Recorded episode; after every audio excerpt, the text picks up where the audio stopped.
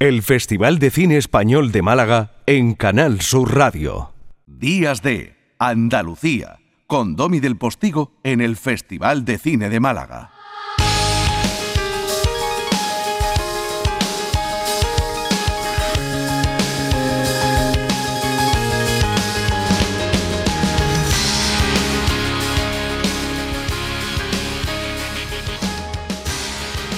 Bueno, pues entonces, Zapi, ¿me oye?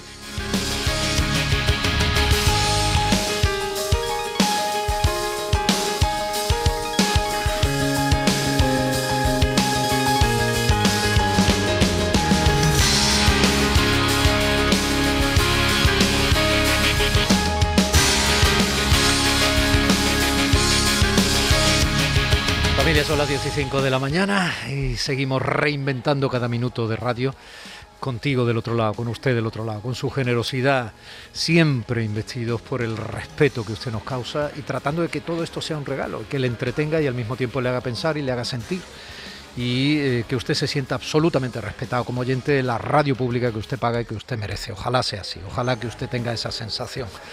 Y eh, yo creo que la va a tener porque dentro de esos espacios que para nosotros son servicio público puro y duro, hoy tenemos uno de nuestros investigadores, eh, un médico de nuestra tierra, andaluz, eh, neurólogo, el doctor Hernando Perecilla, que está en el Centro de Neurología Avanzada de Andalucía y que nos va a hablar pues de algo que nos afecta a todos mucho más de lo que creíamos y lo va a hacer además al hilo de la actualidad porque esta semana se celebraba el Día Mundial, se celebra el Día Mundial del Sueño.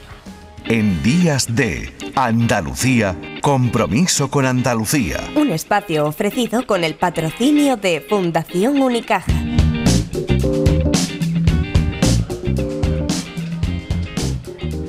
Casi que podéis aprovechar y preguntarle si lo consideráis, ¿eh? casi os abro la veda porque os veo unas caras que vaya telita. El neurólogo andaluz del Centro de Neurología Avanzada, Hernando Pérez Díaz, investiga sobre la relevancia del llamado sistema linfático de nuestro cerebro, el mismo que traduce y luego recuerda y en ocasiones sueña las imágenes de las películas que, por ejemplo, estamos viendo en esta vigésimo quinta edición del Festival de Málaga. Ese sistema linfático, lo digo bien, ¿no, doctor? Lo dice perfectamente. No es que se puede confundir con el linfático, no, no, no. no. No, glinfático, de glía. De glía. Sí. ¿La glía es esa sustancia que tiene el líquido Sí. cefalorraquídeo o no tiene nada que ver? ¿Qué es No, eso? las células que le dan un poco el sostén, el armazón a nuestro cerebro Ah, y que ejercen las labores un poco de, de limpieza. claro, porque ese sistema linfático es el que consigue limpiar de basura, lo puedo decir así, ¿no? Sí. Nuestro cerebro cuando dormimos, porque tiene que ser cuando dormimos. El mecanismo está hecho para eso. No para que ahora mismo esté limpiando basura mientras yo le estoy hablando y generosamente el doctor Perecilla me está atendiendo. ¿no? no, es cuando dormimos y se activa no en todo momento del sueño, sino fundamentalmente en la fase del sueño más profundo, el no REM. Efectivamente. Bueno, el no REM que no se refiere al grupo musical. No.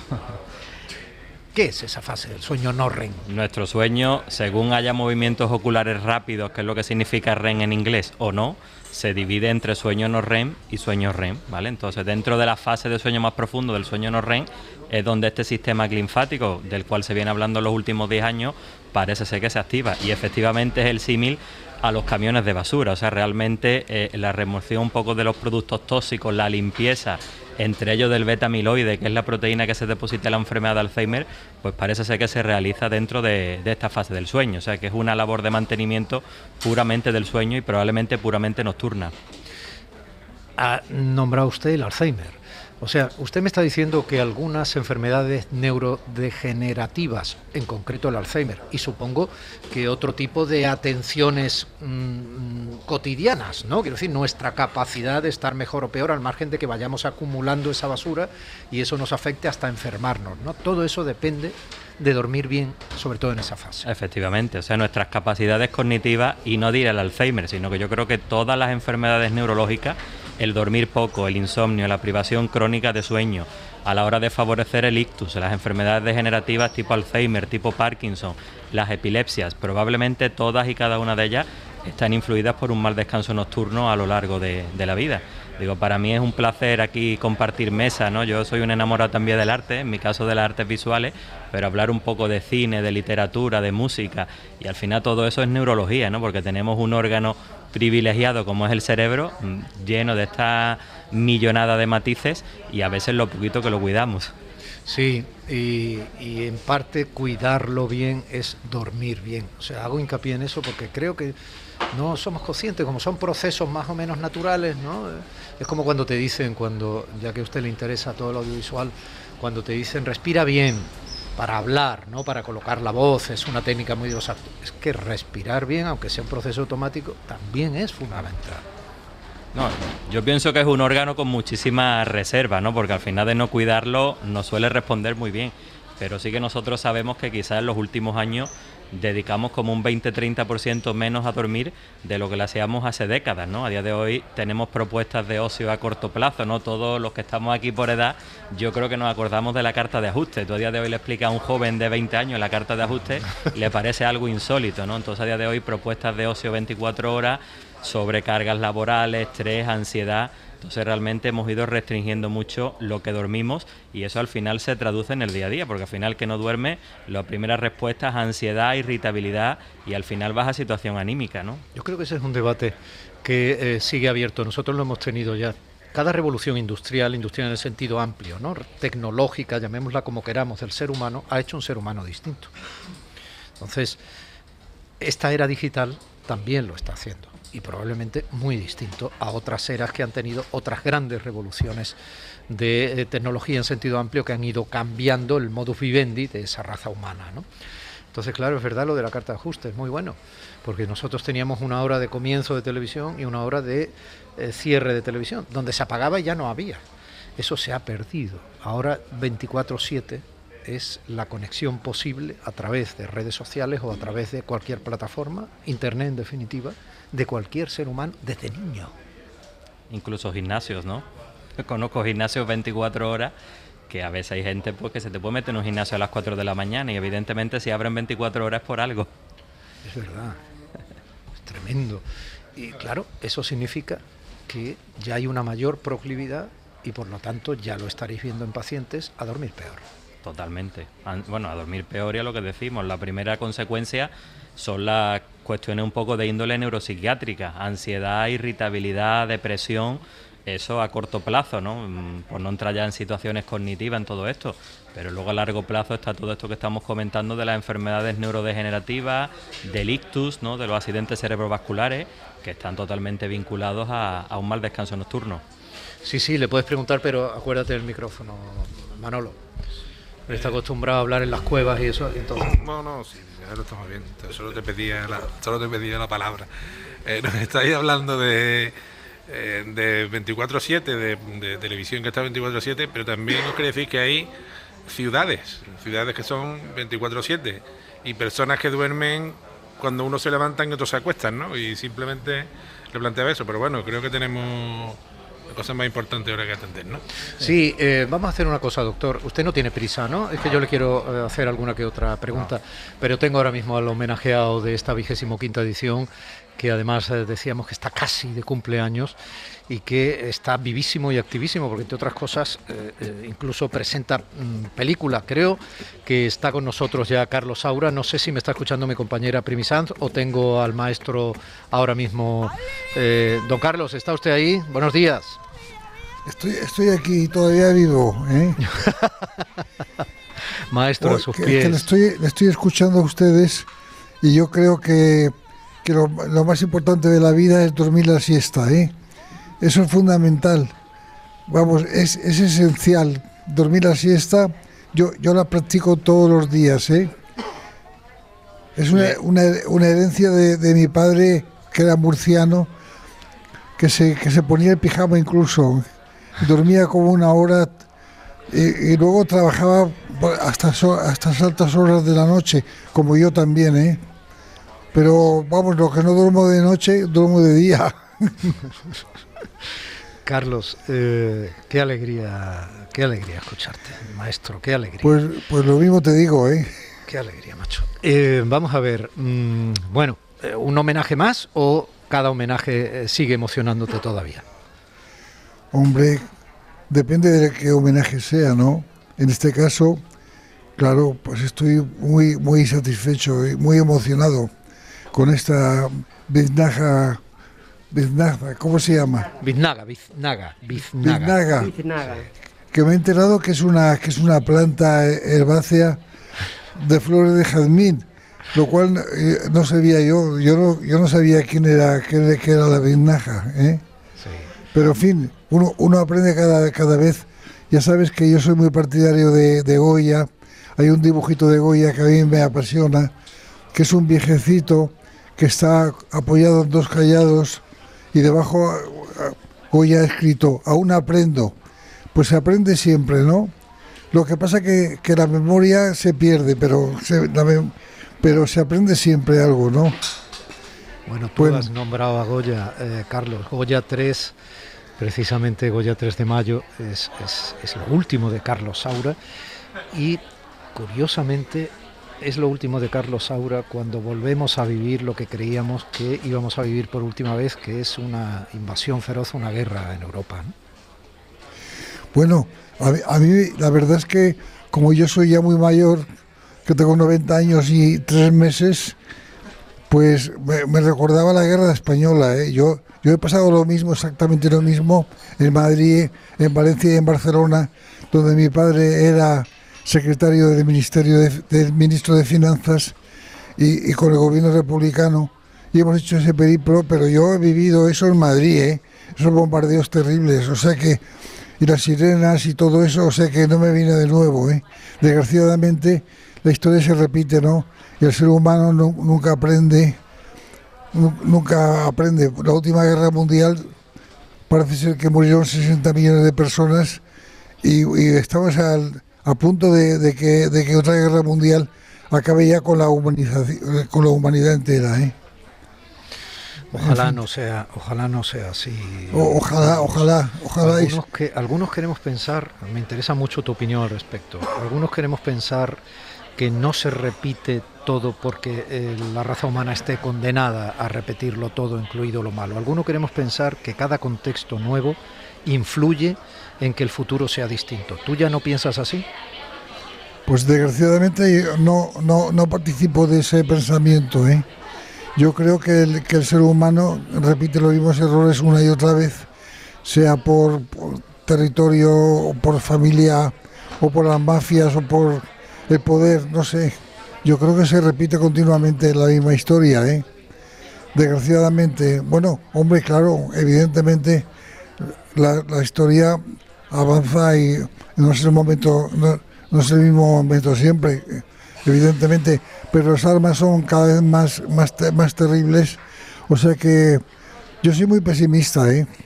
Yo soy muy optimista conmigo mismo y muy pesimista con los demás, porque pienso que en cualquier momento puede haber, eh, incluso en España, ¿eh? otra, otra guerra civil de, de, que sería una catástrofe, ¿eh?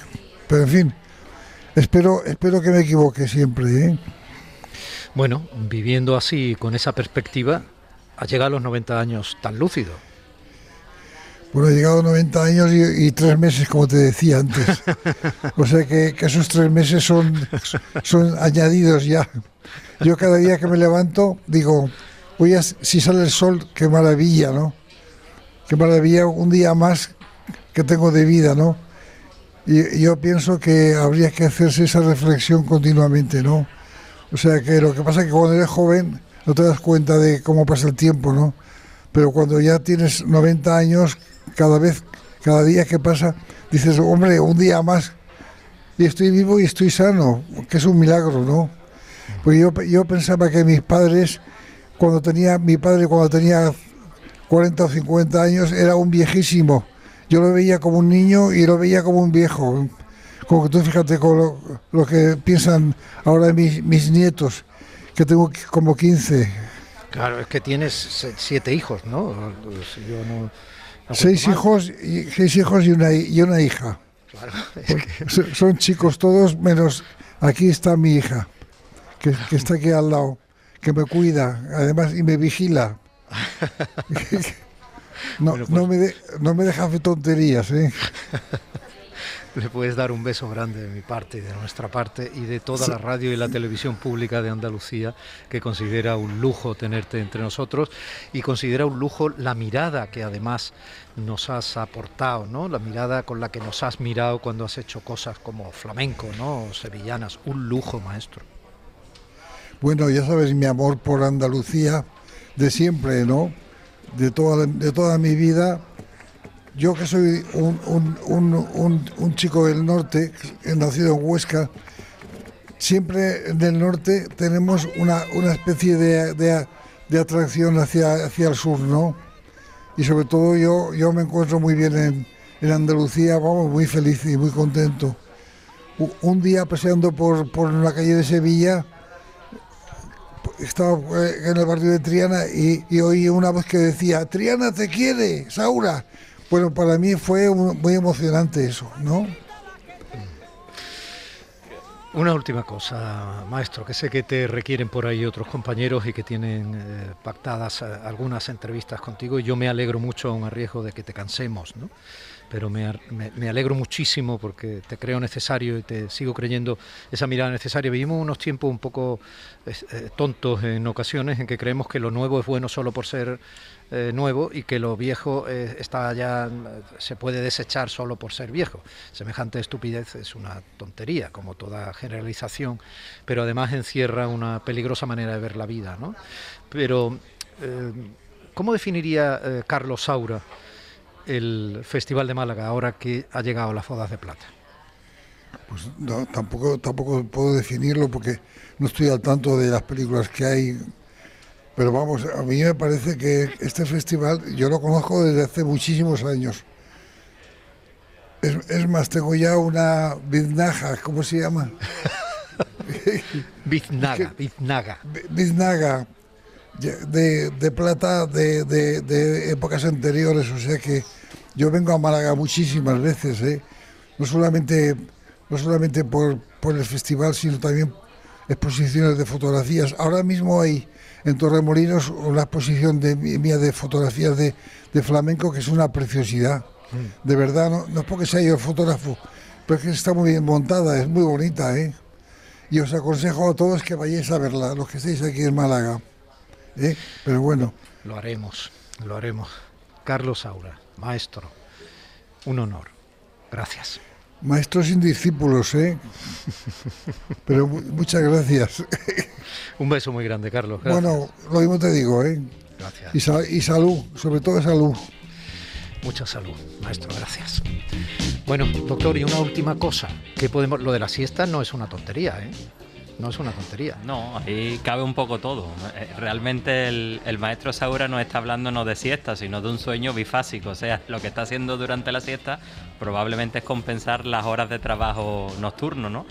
Mientras eso, o sea, mm, para muestra un botón, o sea, mientras eso realmente sea un régimen de sueño y la persona realmente se encuentre bien con ese plan vitalista y en las horas de vigilia atento, trabajador lúcido, como me consta que tiene que ser lo del maestro Saura, pues evidentemente sin ningún tipo de problema. Muy bien, nos vamos a ir a unos consejos publicitarios, pero antes voy a despedir como merece al doctor Hernando Pérez Díaz mm, del Centro de Neurología Avanzada, el Centro Andaluz de Neurología Avanzada, neurólogo evidentemente, con una última pregunta. ¿Qué podemos hacer para llegar más sanos a este tiempo que nos está poniendo las cosas desde el punto de vista del descanso cerebral tan complicadas? Bueno, yo aplico casi que un principio de la pandemia, ¿no? Que es aquello quizá un poco de dieta informativa, o sea que ah, uno tiene que estar informado de la situación, ¿vale? Pero no obsesionarse con ella, ¿vale? Bien abrir los diarios, abrir los informativos por las mañanas, por las tardes, un ratito, estar un poco informado de la situación ahora mismo desoladora que quizás tenemos, pero luego un poco desconectar e intentar ocupar nuestra mente con otro tipo de tareas. Aquí hemos tenido gratos ejemplos de literatura, cine, películas, Festival de Cine de Málaga. Entonces yo creo que de momento el consejo a día de hoy más cierto es aquello de dieta informativa. Nos tenemos que mantener informados del día a día, preferiblemente por la mañana, pero luego se exige una desconexión. Doctor Pérez Díaz, ha sido muy amable. Mm, volveremos a vernos si usted lo considera. Encantado. ¿eh? Y volveremos a hablar de muchas cosas que tienen que ver con nuestras emociones, curiosamente también fabricadas en parte, no tanto en el músculo cardíaco como en nuestro cerebro. Es eh, la gran fábrica de todo. De todo, prácticamente de todo. ¿no? Bueno, pues eh, que pase usted un estupendo domingo. Igualmente. Y nos veremos por aquí en estos días probablemente también de festival ya que veo que le gusta la cultura, el cine, etcétera, ¿no? Nosotros como digo nos vamos a ir a unos consejos publicitarios, cerramos en este momento este espacio y en este cruce de caminos Miguel Ríos probablemente va a ser nuestro inmediato siguiente protagonista. Compromiso con Andalucía. Un espacio ofrecido con el patrocinio de Fundación Unicaja. Entidad social comprometida con Andalucía. El Festival de Málaga en Canal Sur Radio. Cine en español. 17 millones de euros. 17 millones de euros. Tu hijo acaba de colocarte al gato para irse de puente. Aunque tú eres alérgico a los gatos. Pero tranqui, piensa en 17 millones de euros. Extra Día del Padre de la ONCE. El 19 de marzo, 17 millones de euros. Extra Día del Padre de la ONCE. Compensa y mucho. A todos los que jugáis a la 11, bien jugado. Juega responsablemente y solo si eres mayor de edad.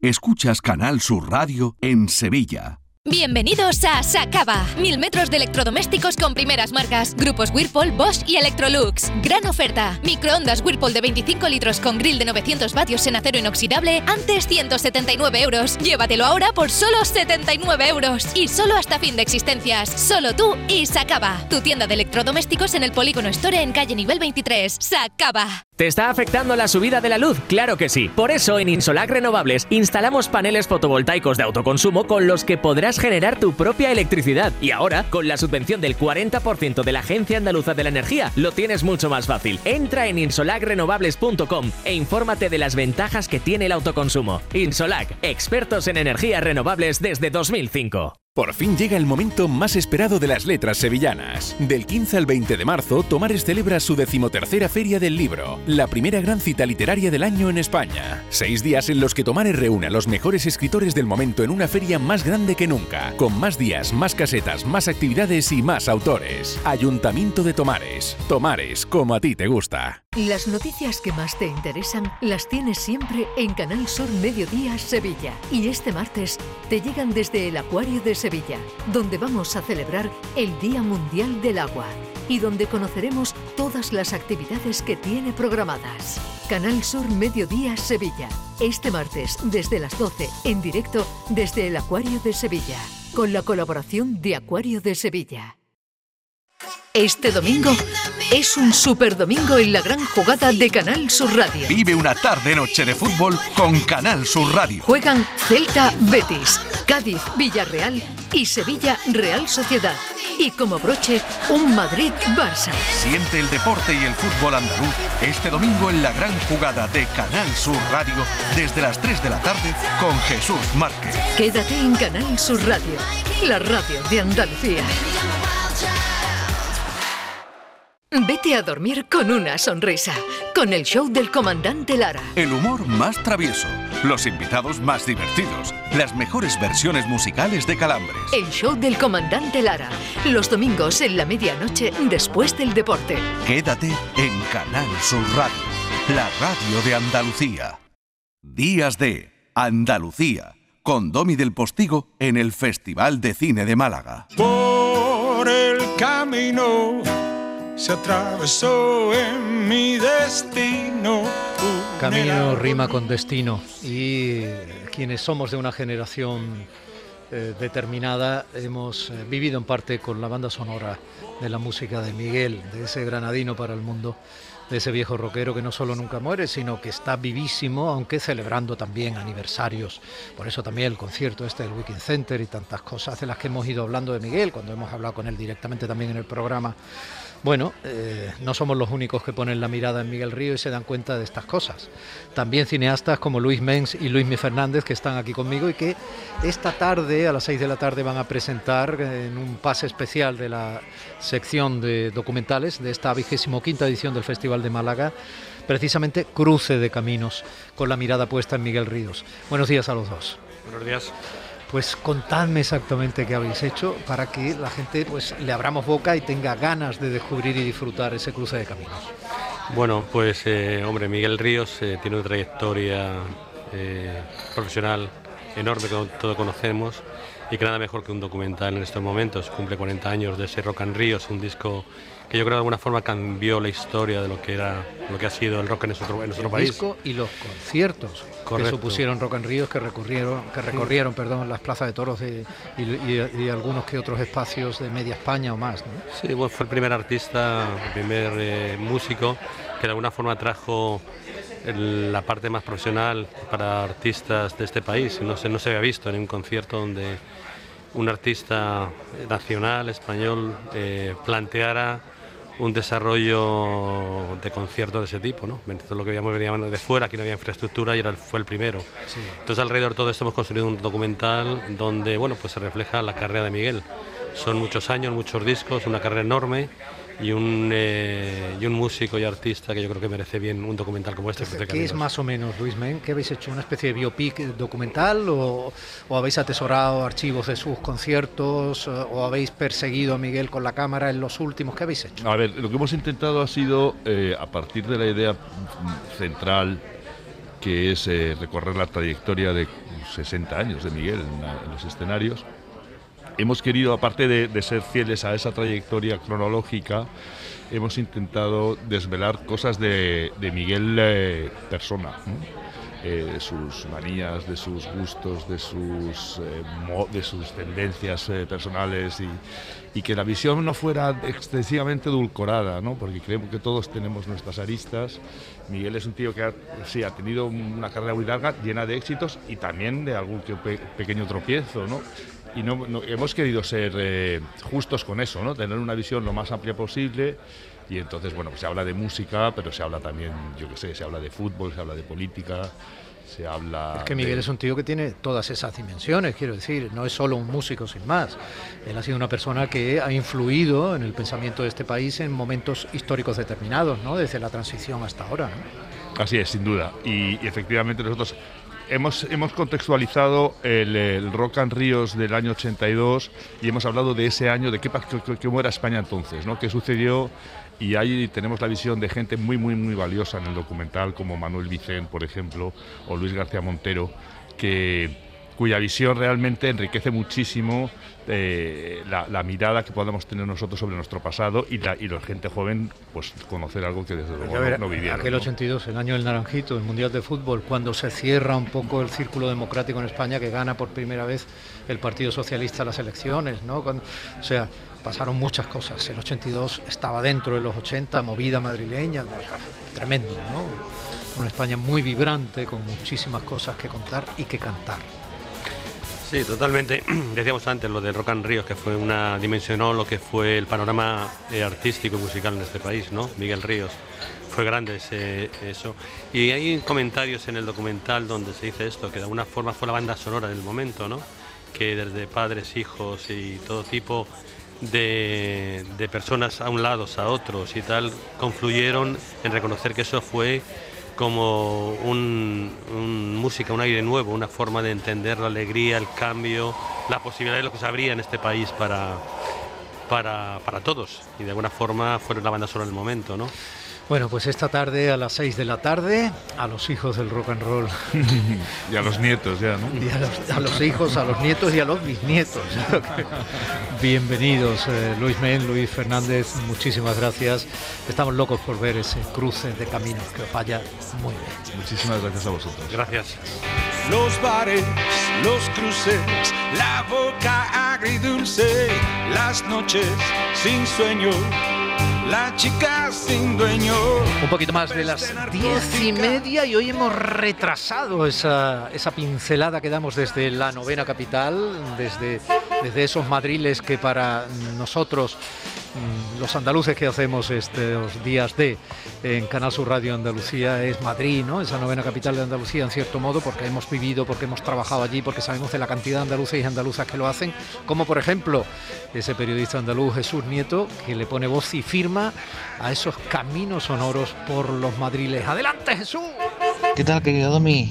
¿cómo estás? Pues yo un poco sugestionado por lo de la polvo en suspensión, la borrasca esta Cecilia que se va quitando, pero que ha dejado a los esquiadores aquí en la novena provincia. eh, en las poquillas pistas que hay, pues estoy eh, esquiando casi en tiramisú, como también en, en- Sierra Nevada. Lo que pasa que allí en los Pirineos ha sido a lo bestia. La cosa fue que yo me desperté y vi eh, desde el ventanuco del sótano todo, todo, todo rojo, ¿no?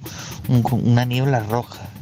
Eh, fui al bar, tomé el café y estaban hablando de no sé qué, de centrales nucleares, de Putin, de tal. La gente decía que había echado un putinazo y bueno, pues se tomaba más acelerado que de costumbre el, eh, el carajillo madrileño.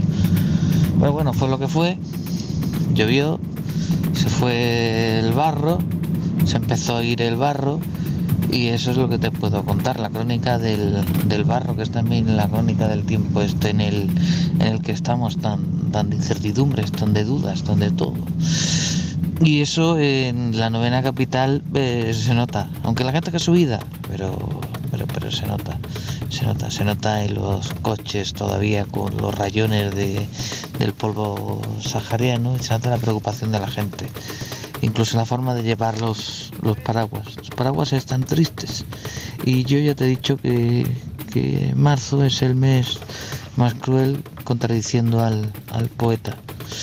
Así que nada, un abrazo y que, que hagamos que este marzo lluvioso, que abril se quede calladito, hagan a mayo florido y hermoso. Un abrazo.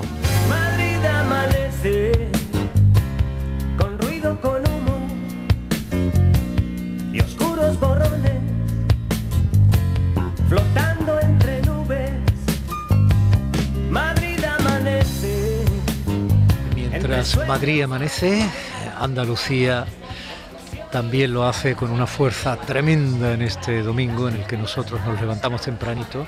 También lo hace con una fuerza tremenda en esos ojos morenos que tiene Lourdes Galvez del Postigo, que se ha incorporado también hoy. Qué bonito teneros hoy aquí físicamente a todos entrando, saliendo, aquí rodeados para hacer su compás, también con mucho cine detrás.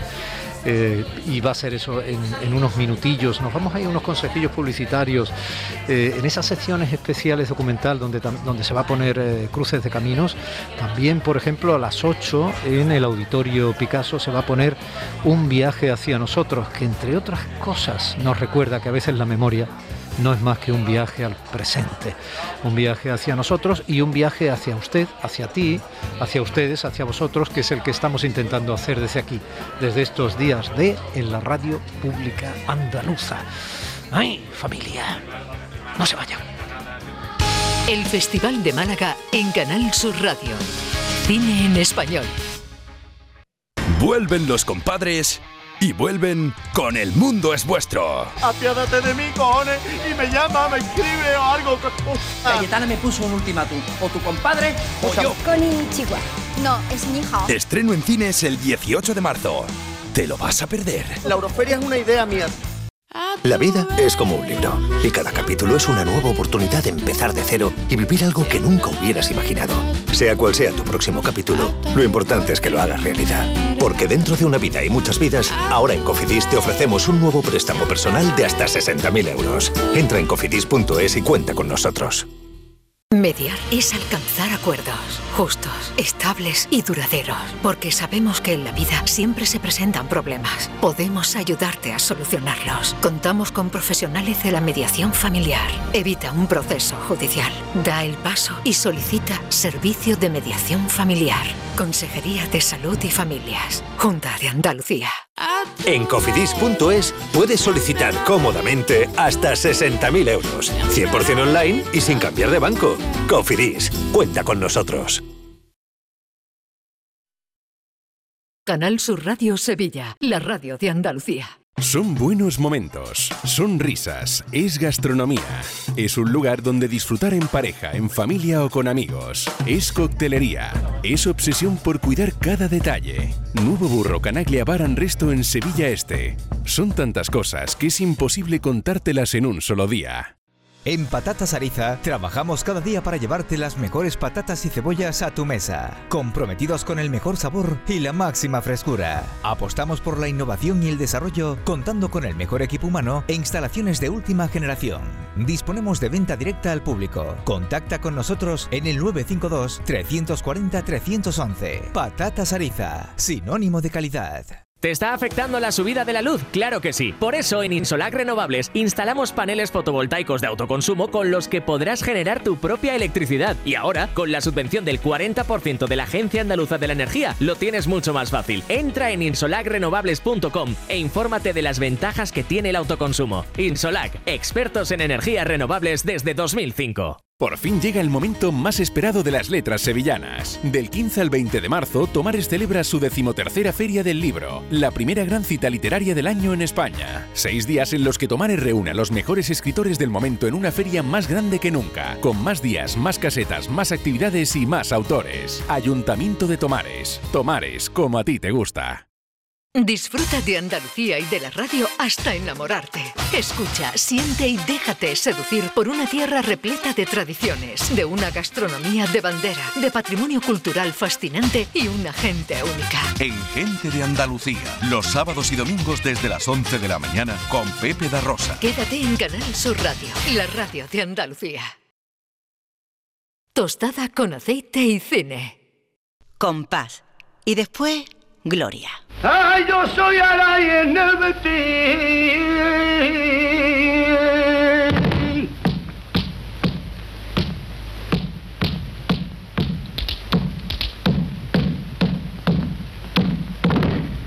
Calor ordenado. Así miento.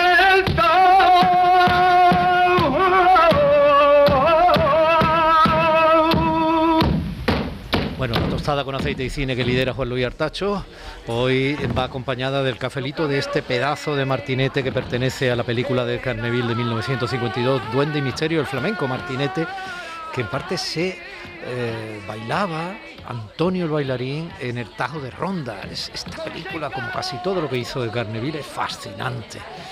Y ya podéis hablar los dos porque hoy estáis hermanados y además el maestro Gil de Galvez que sigue aquí sabe muy bien de qué estamos hablando. O sea que, que tenéis eh, cancha, cancha abierta. Lourdes, Juanlu, maestro de Galvez. Bueno, pues es que es muy importante este martinete. Es la primera vez que se coreografía un martinete. No se solía hacer porque no tiene música, es decir, se canta a palo seco, que es como se denomina en el flamenco cuando se canta a capela. Y Antonio lo hizo, porque Antonio tenía genio y conocimiento y garra para hacerlo. Y Edgar Neville además utiliza para engrandecer el flamenco escenarios naturales monumentales andaluces. Y este martinete se baila en el Tajo de Ronda. Más monumental imposible. Tú sabes perfectamente que aunque tenga una pinta de, niño independiente y eso, Juan Luis Artacho, en parte por su juventud, claro, que es un amante de verdad del flamenco. Bueno, tú me lo has dicho muchas veces. Que para mí un placer estar hoy aquí con- contigo, Lourdes, y con, con los compañeros que, Igualmente. últimamente no nos vemos y, y bueno, pues disfrutando mucho del programa, de veros también hacerlo con es una maravilla y en este ambiente, ¿no? Están... Y es un reto, ¿no? ¿Te das cuenta? Sí, sí. Es que hay muchos invitados, los oyentes evidentemente no pueden verlo, pero es- está aquí detrás una, una actriz italiana que se llama Antonia Delana, que es protagonista de la serie Gomorra. Una chica muy, muy hermosa además, muy física, muy aparente, ¿no? Yo solo tengo ojos para Lourdes, pero efectivamente ahora que me ha quedado Domi, que se dice mejorando lo presente. Sí, no, hombre, lo digo desde el punto de vista profesional. Quiero decir, supongo que es un reclamo en muchas cosas y su personaje la serie Gomorra es- estará en como el casting, quiero decir, la selección de esta actriz será por algo, ¿no? Sí, el- eh, hemos empezado en, en el festival una nueva sección de cine internacional, de cine europeo, que empezó ayer con una película italiana, Qui rido yo, de Mario Martone con Tony Servillo, y ella es la coprotagonista y también eh, actriz muy famosa en Italia y yo creo que cada vez irá cogiendo más peso fuera. Tony, y Tony Servillo también deben saber muchos de nuestros oyentes quizá quién es, ¿no? Es bueno recordárselo. Sí, Tony Servillo, el protagonista de La Gran Belleza, de la película de Sorrentino, y una de las grandes estrellas del cine europeo actualmente, con una trayectoria muy larga. Y bueno, pues eh, ha Pues entrado ya, Carlos. pues lo que hace falta ya es que pongan en la banda sonora de Gomorra pues un martinete. Bueno, todo puede ser esta mañana. Eh, y bueno, tenemos aquí muchos invitados. Hay mucho cine español en la terraza eh, del Málaga Palacios ahora mismo, con grandes actores. Y bueno, el festival que, que ya tiene una fuerza muy grande. Y, ahí está la industria, o parte de la industria, lo estamos viviendo ahora mismo en esta mañana del, del trasiego de, del trabajo que hay diario de, de profesionales, de, de periodistas y una gozada poder compartir este ambiente que tanto nos, nos cuesta y disfrutamos en el trabajo diario para, para que esto salga bien. Bueno, ¿tuviste Duende y Misterio del Flamenco de Neville? Sí, sí, es una película clave de- del, del flamenco en el cine y de la historia del flamenco. Una película clave de un, dire- de un director mm, también muy ligado a Málaga y con, y con grandes películas, una personalidad también alucinante para que un día hagamos un monográfico de él. Edgar Neville muy ligado a Málaga, dice eh, Juan Luertacho, ligado a Andalucía y tiene un porqué. Edgar Neville que perteneció a esa otra generación del 27, así se la llamó, que estaban con él Gregorio Martínez Sierra, Tono, Miguel Miura, eh, bueno, eh, eh, perdón, Jardiel Jardiel Poncela. Poncela, Pepe López Rubio, y eh, que fue una generación que vivió un tiempo en Hollywood, muy amiga de Chaplin, y Neville además estuvo casado con una señora condesa, Ángeles Rubio Argüelles, cuyas iniciales ARA, Ángeles Rubio Argüelles, generaron y crearon una compañía de teatro estable que tuvo su lugar en Málaga, Teatro Ara, que dio grandísimos intérpretes al teatro y también al cine español. Pues como siempre Domi, que, sabe de todo y lo sabe y lo explica como nadie. Pues Lourdes, el- el- cuéntame un poquito más de- del martinete y del de- porque creo que vas a poner algunas cositas, ¿no? De flamenco Bueno, en el yo, cine. claro, quería hablar un poco de que eh, en- hay mucho cine eh, que echa mano del flamenco antes de Duende y Misterio del Flamenco, pero quizá aquí es la primera vez que se acercan al flamenco de una manera distinta, respetuosa, casi reverencial, en un tono también de documental más que de película con un argumento. Y luego pues una película que estuvo nominada a Cannes, en el Festival de Cannes tuvo una mención especial y, y tiene anécdotas buenísimas como por ejemplo pues que actúan una jovencísima Fernanda y Bernarda Dutrera, tenían 15 años, su padre no quería dejarlas bajo ningún concepto, que salieran en una película, qué escándalo, pero Antonio Mairena, que era un señor respetado, respetable y amigo del padre de las niñas, que es como las conocían entonces las niñas de Utrera, lo convenció. Le dijo que él iba a cuidar de ellas, que no les iba a pasar nada y que iba a ser bueno para ellas. Y gracias a eso las tenemos aquí en, en y Misterio del Flamenco. Qué buena anécdota. Qué buena anécdota, Lourdes, de verdad. Bueno, y nos vamos del 52 al 63, 10, 11 años después, una década después, y un nombre también convertido en leyenda, Rovira Veleta, porque gracias a él en parte vemos una y otra vez cómo cantaba, o mejor, cómo bailaba o cantaba con los pies, con el alma, con el cuerpo, con los ojos, Carmen Amaya. Agua.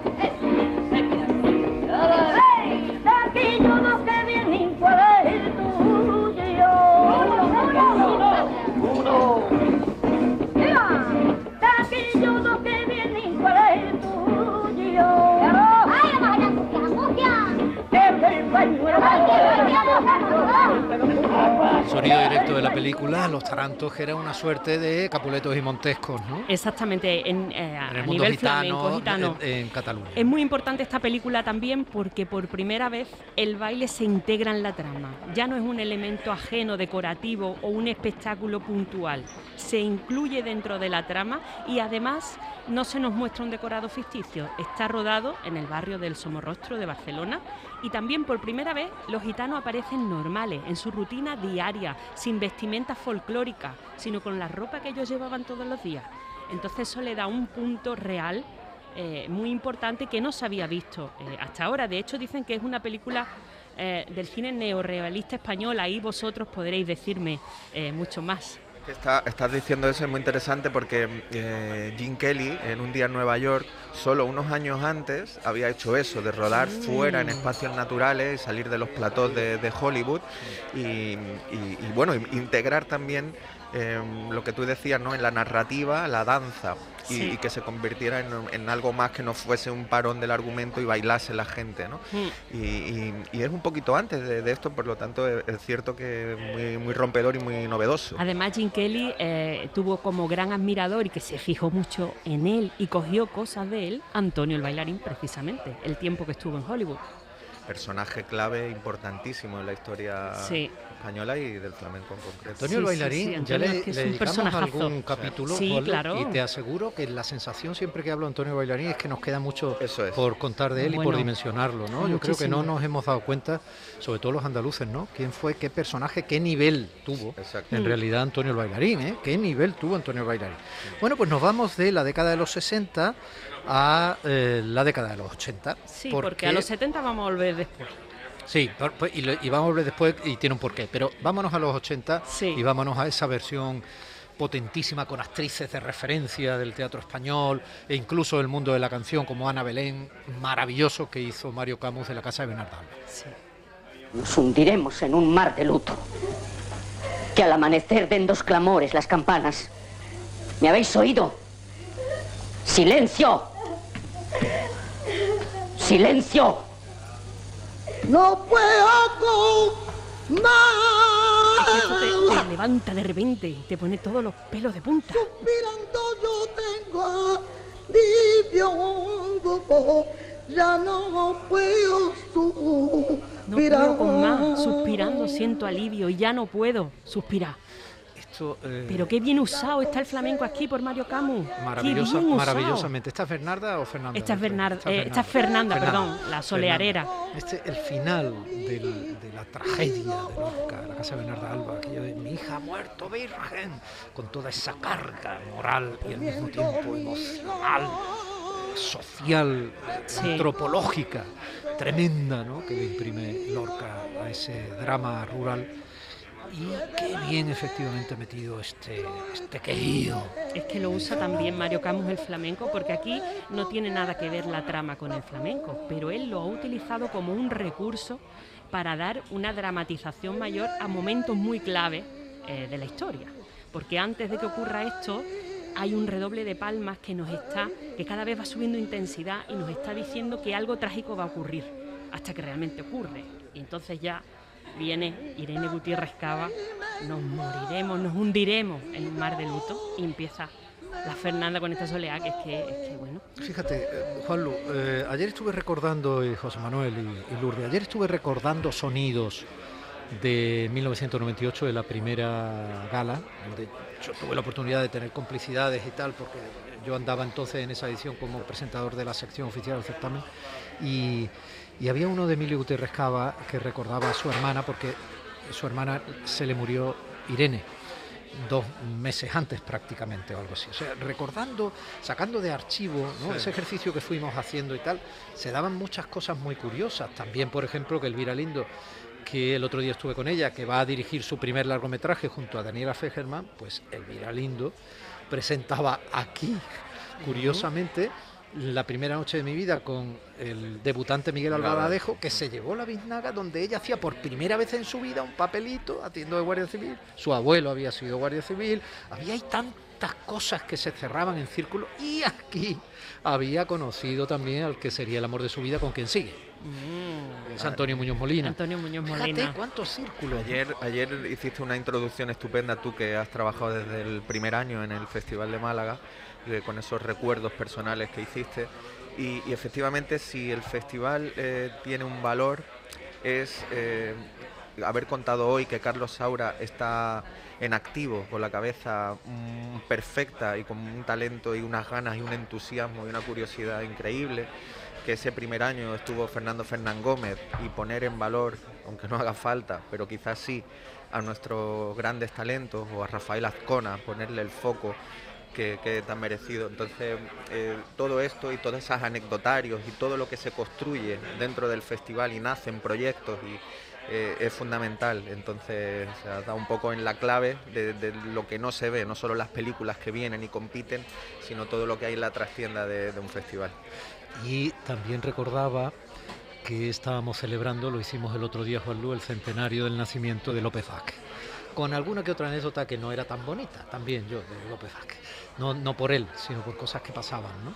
Y, y precisamente me parece un acierto que la película de oro del festival, que es una sección que yo considero muy valiosa, sea El bosque del lobo de Pedro Lea, porque, hombre, mm, López Vázquez ahí volvió a dar un, un pisotón en el terreno del prestigio diciendo, no solo hago bien lo cómico, que es un error no calificar de calidad lo cómico solo por ser cómico, no solo hago bien lo cómico, sino que tengo unos registros dramáticos impresionantes y además muy poco verborreicos, porque ese personaje que hace eh, López Vázquez en, El bosque del lobo casi no habla en toda la película. Como un poco de la cabina que el otro día también hablábamos, es muy gestual todo y aquí que hace casi de un licántropo eh, rural, pues, pues también tira de todo el repertorio, de toda la gama de un actor con un talento eh, increíble.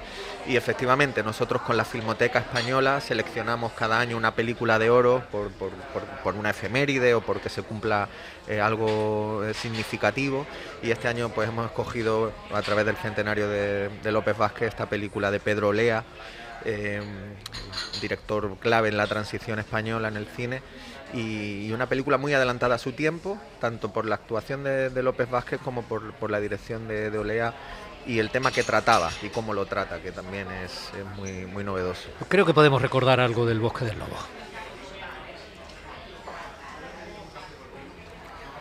Bueno, eh, intentaremos en algún momento a ver si podemos recuperar los sonidos de esa película.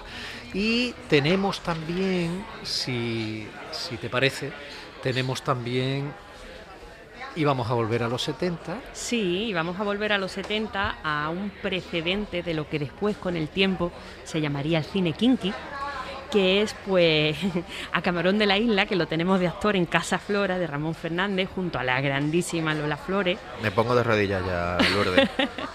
Y bueno, pues eh, nos está contando pues cómo acaban de robar el escaparate de una joyería, Camarón y su compinche, y se montan en una moto y empiezan a cantar esta canción. ¿Podemos La noche de luna Ole. clara me Una rumbita. Si no fuera por tu cara yo dejaba de mangar Pero tus entrañas mías con hervor son bandolera Te arborotas de alegría cuando atrinco una cartera Seré serenito, Bueno, la intención ladrón. de esta película es completamente distinta, es una película muy graciosa porque bueno, tienen que alojar a un gran número de, creo que de futbolistas en un pueblo pequeño y entonces utilizan todo lo que haya eh, disponible, incluso el prostíbulo, ¿no? Y la, la que lo regenta es Lola Flores. Y da lugar a unas situaciones cómicas maravillosas. Y bueno, pues en medio de la trama pues está también este personaje que interpreta a Camarón. Y a mí me parece que, que es un poco, pues es un precedente de lo que luego se llamó cine kinky, ¿no? De, de, pues, películas como El Vaquilla, Perros Callejeros, y que la banda sonora de estas películas siempre era eh, rumbas, canciones aflamencadas. Y bueno, pues hacía un poco también, eh, mientras que por un lado se intentaba siempre dignificar eh, los gitanos, por otra parte este cine a lo mejor incidía un poco en el tópico de eh, flamenco, gitano, delincuencia, violencia, sangre. Eh, bueno, es un tema muy apasionante. De hecho, eh, creo que en el año 2009 en el Centro de Cultura Contemporánea de Barcelona se le dedicó una exposición al tema del cine kinky que tuvo mucho éxito. Estuvo girando por distintos sitios de España, llegó a Madrid y, y bueno, creo que hoy en día el cine kinky es un, eh, un cine también de culto, si no me equivoco. Bueno, ahí Sí, están la- lo- los héroes de la frontera, ¿no? Las leyes de la frontera. Las leyes, perdón, las Sí. leyes de la frontera basada en la novela Y- de, de cerca. Y hoy que hemos hablado con Carlos Saura, él hizo Deprisa, Deprisa. Que fue también fundamental. que puso en valor también los chunguitos, por ejemplo. ¿Y Perros Callejeros no es también de Saura? No, No. Vale, no. perdonadme. Y, y fue antes de Deprisa Deprisa. De Eloy de la Iglesia. Trataba Ah. la figura del torete, que era que no era actor y que salía de verdad en la película, y una película muy potente para los que la vimos en su momento. Yo no sé cómo aguantaría una revisión, pero fue Sí, muy, muy, muy no- potente, no- muy potente. Sí. Yo hablaba del Bosque del Lobo, vamos a recordar esa película de oro del festival. ¿Existen los hombres lobo? ¿Cuál es la realidad de lo que la leyenda presenta como un hombre lobo? El bosque del lobo es la verídica historia de Benito Freire, el buhonero que llenó una de las páginas más sangrientas de la crónica negra ibérica.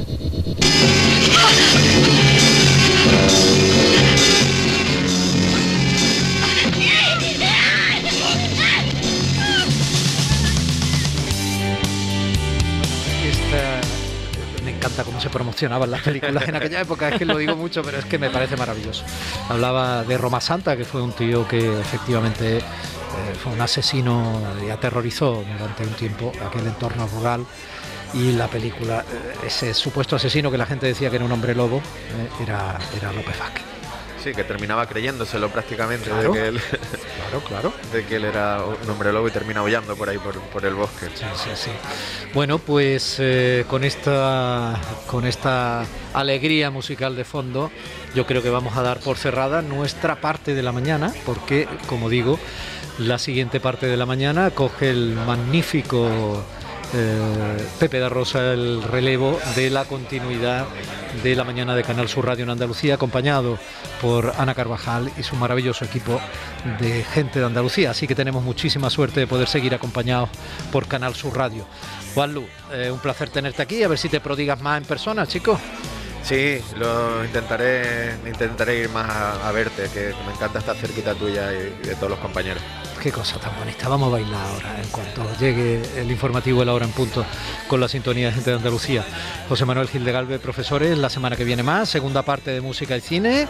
Un abrazo, Domi, ha sido un placer. Igualmente, y Lourdes igual, segunda Sí. parte de flamenco y cine el Hablaremos domingo de que viene. Saura a partir del año 80, Claro el protagonismo es suyo. Familia, gracias. Días de Andalucía, con Domi del Postigo en el Festival de Cine de Málaga. El Festival de Málaga en Canal Sur Radio. Cine en español.